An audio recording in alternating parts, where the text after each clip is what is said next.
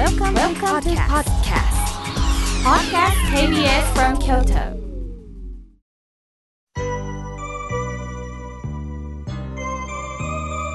さあここからはたくさんのメッセージをいただきましたので順に紹介させていただきます。まずはじめにラジオネーム空を見上げてさん、おはがきをいただきました。ありがとうございます。妙慶さん、スタッフの皆さん、いつも放送を楽しみにして聞いております。私は、えー、師匠の言葉を、えー、妙慶さんが紹介するときにああ深いな、なるほどなと思いながら聞いております。教えていただきた小さなこと、できたことを一つ一つ数えることが嬉しくって笑顔になりました。ありがとうございました。介護の方も大変ですねと声をかけてくださっております。それを見上げてさん、本当に心のこもったおはがきありがとうございます。さあ続いての方です。ぎっくり腰のボアコンストリクターさん、ありがとうございます。妙慶さん、退院できました。金具も取れました。妙慶さん、言う通りにしたら楽になりました。ありがとうございましたとのことです。いえいえ、あの私は何もあのできておりませんが、なんとかこう気持ちが楽になるということは仏教を通じてお伝えできるかなと思ってます。すると気持ちが楽になるということは力が抜けるということなんですね。もちろん踏ん張ることも大切なんですが、力を抜くということがいかに体にいいかというのを私もあの鍼灸に行ったりお医者さんとお話を聞きながら学ぶことだらけです。ですから皆さんと共有できたらいいなと思っております。本当に退院おめでとうございます。さあ続いての方です。和歌山のキーコさん、ありがとうございます。心と体の置き場所が定まらず堂々巡りの日々ですが、妙慶さん、お便りした時には甘えさせてくださいね。私は小豆バーが大好きですが、ちっちゃめの小豆バーがあれば嬉しいのですがとのことです。なるほどですね。あの私もあの井村屋さんに教えていただいたことがあるんですが、あの氷を作る入れ物がありますよね。ちっちゃいあの核になった、一回小豆葉を溶かして入れて作ってらっしゃる方がいるっていうのを聞いたことがあるんですよね。するとご年配の方もたくさん食べられないから、それをねあの本当に氷みたいな大きさで一つ一つ口の中に入れてらっしゃるっていうことを聞いたことがありますので、ぜひなさってみてください。さあ続いての方です。ラジオネームコマドリさん、ありがとうございます。妙慶さん、この暑さ、その中世間では悲しい出来事続いています。暑さの中で外で働いている人のことを思いながら、私は主婦でいることに幸せを感じておりますとのことです。そうですよね。ついね、あの人あんだけ働いてるの、私は家の中でいていいのかしらって思うね、このコマドリさんの優しさが伝わるようです。でも一人一人本当にこの時間を大切に生きてるということなんですよね。それが気持ちとしてどこまでも、えー、現れるか、これが私は大きいと思います。今日もみんな頑張ってるんやなという気持ちで、えー、ぼちぼちとね生きていきたいですよね。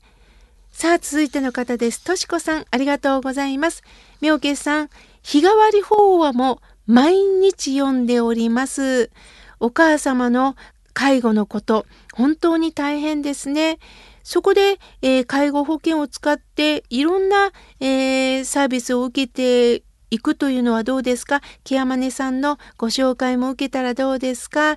どうかリフレッシュしてくださいとのことです。ああ、としこさん、いつもありがとうございます。そう言っていただいて嬉しいです。本当ですね。ケアマネさんがね来てくださっていろんなことをねアドバイスしてくださるんですね。またあのー、このことによって母とあの会話がね増えたような気がいたします。やはり辛いっていうことを訴えてくれることによって、私も母の年齢になった時には同じことを訴えるのかなと思いながら、その年齢にしかわからないっていうことがねあるんですよね。その声をできるだけ聞けたらいいなと思いながら、もちろんあの無理をせずに、私もねちゃんと映画に行ったりあのー、リフレッシュをしておりますのでね、ご安心くださいませ。さあ続いての方です。ラジオネーム K さん、ありがとうございます。私はよんじゅうだいの男性です。大学を卒業した時は就職氷河期世代で、あまり就職先が狭き門だったんですが、大学を卒業してからはさまざまな職種短期のバイトで働いてきました。笑われるかもしれませんが、就職氷河期世代の公務員の筆記テストにまず合格し、その後の面接試験に進んで、最終的に公務員として働けることが理想の目的です。叶えられたら嬉しい。その後の人生設計ができるし、笑われるかもしれませんが、乃木坂フォーティシックスの、えー、なんとかさんにの娘と結婚してふたりの娘を両親に見せたいです。公務員になれたら理想ですとのことです。わあ、いろいろとプランがあるんですね。壮大なプランですね。まずじゃあ公務員に合格するように勉強を頑張ってください。私はねもう勉強できなかったので本当に偉そうなこと言えないんですけども、あの公務員の友人にちょっと聞いてみたんですね。すると正しい勉強の仕方があるよって言ってました。なかなか合格しない方といっかいで合格される方の違いは、正しい勉強の仕方っていうのがあるんですって。またコツがあるそうです。これをぜひ習得なさってください。またお便りくださいね、Kさん。楽しみにしております。さあ続いての方です。心はいつも青春さん、ありがとうございます。妙慶さん、スタッフの皆さん、おはようございます。ウクライナ侵攻、そしてこの平和が揺らいだこと、コロナ感染が本当になくならないこと、その中で妙慶さんの法話は本当に元気になります。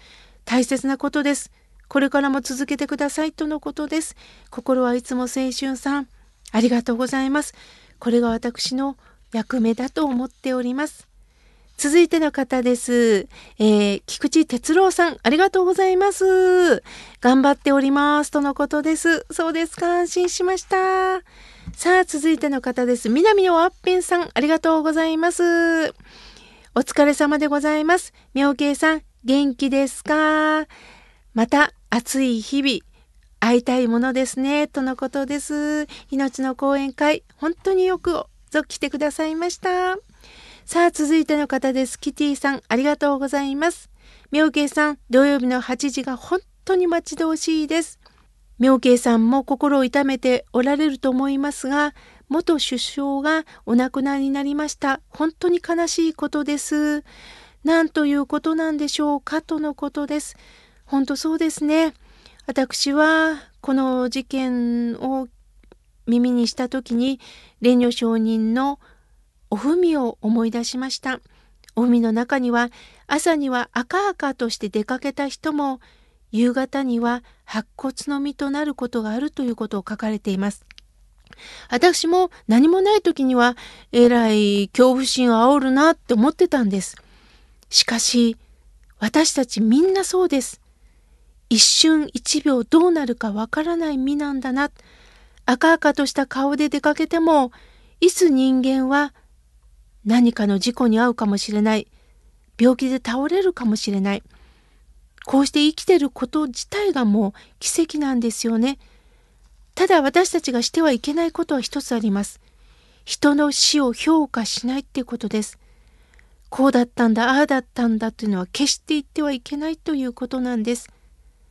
ただ無念な気持ちを、そして怒りで人を解決してはいけない、人を殺してはいけないということをもう一度私たちが確かめなければいけないということなんだなということを感じております。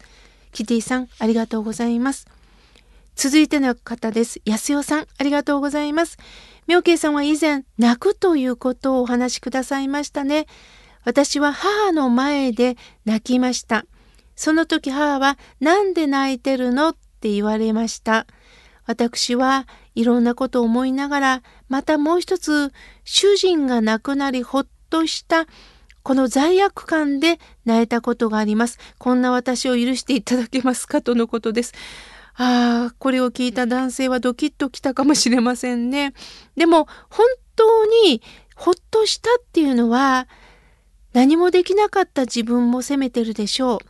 また自分自身が無理してたっていう自分にほっとしたっていうのもあるでしょう。いろんな感情が入り混じった中での安代さん言葉なんではないでしょうか。許していただくというよりも、これが私の今の正直な気持ちなんです。だからこそ大切に生きていこうと思いますっていうことを仏さんの前で誓われてはどうでしょうかね。正直なメールをありがとうございます。続いての方です。ゆたかさん、ありがとうございます。暑いですね。みょけいさん、今日も楽しみに番組を待っていますとのことでメールをいただきました。ありがとうございます。嬉しいです。さあ、続いての方です。りょうくん、ころくんさん、ありがとうございます。みょけいさん、本当に辛い事件がありました。私も寿命が縮まる思いで受け止めました。どうしたらいいんでしょうか。運命なんですかとのことです。親鸞上人は運命という言葉は使わなかったんですね。なんかまるで諦めろって言われてるようにも聞こえるんです。これがあなたの運命だから。そうではなくって、私たちは業を背負って生きなければいけない、その業って一体何だろうか、それを本当に考えていこう、決して人事ではないんだよということを私たちに教えてくれたようです。ですから本当に人事で一つ一つの出来事を聞いてはいけないんだなということを、私自身教訓として今聞かせていただいております。さあ、続いての方です。近田美恵さん、いつもありがとうございます。以前は私のメールを心を込めてお話しくださいまして本当にありがとうございます。一足早い夏休みをとってみっかかん瀬戸内の離島を巡っておりました。高層ホテルのじゅうろっかいで海を望む部屋で迎えました。いいですね。最高だったでしょうね。土曜日の朝は聞けなかったので、えー、帰宅後にホームページのポッドキャストで妙慶さんのあったかい声を聞かせていただきました。ありがとうございますとのことです。ああ、本当にね、ストレスを抱えるお仕事だと思います。息抜き大切ですよね。その中でも番組に耳を傾けていただきましてありがとうございます。まだまだたくさんのメッセージをいただきましたが、来週紹介させていただきます。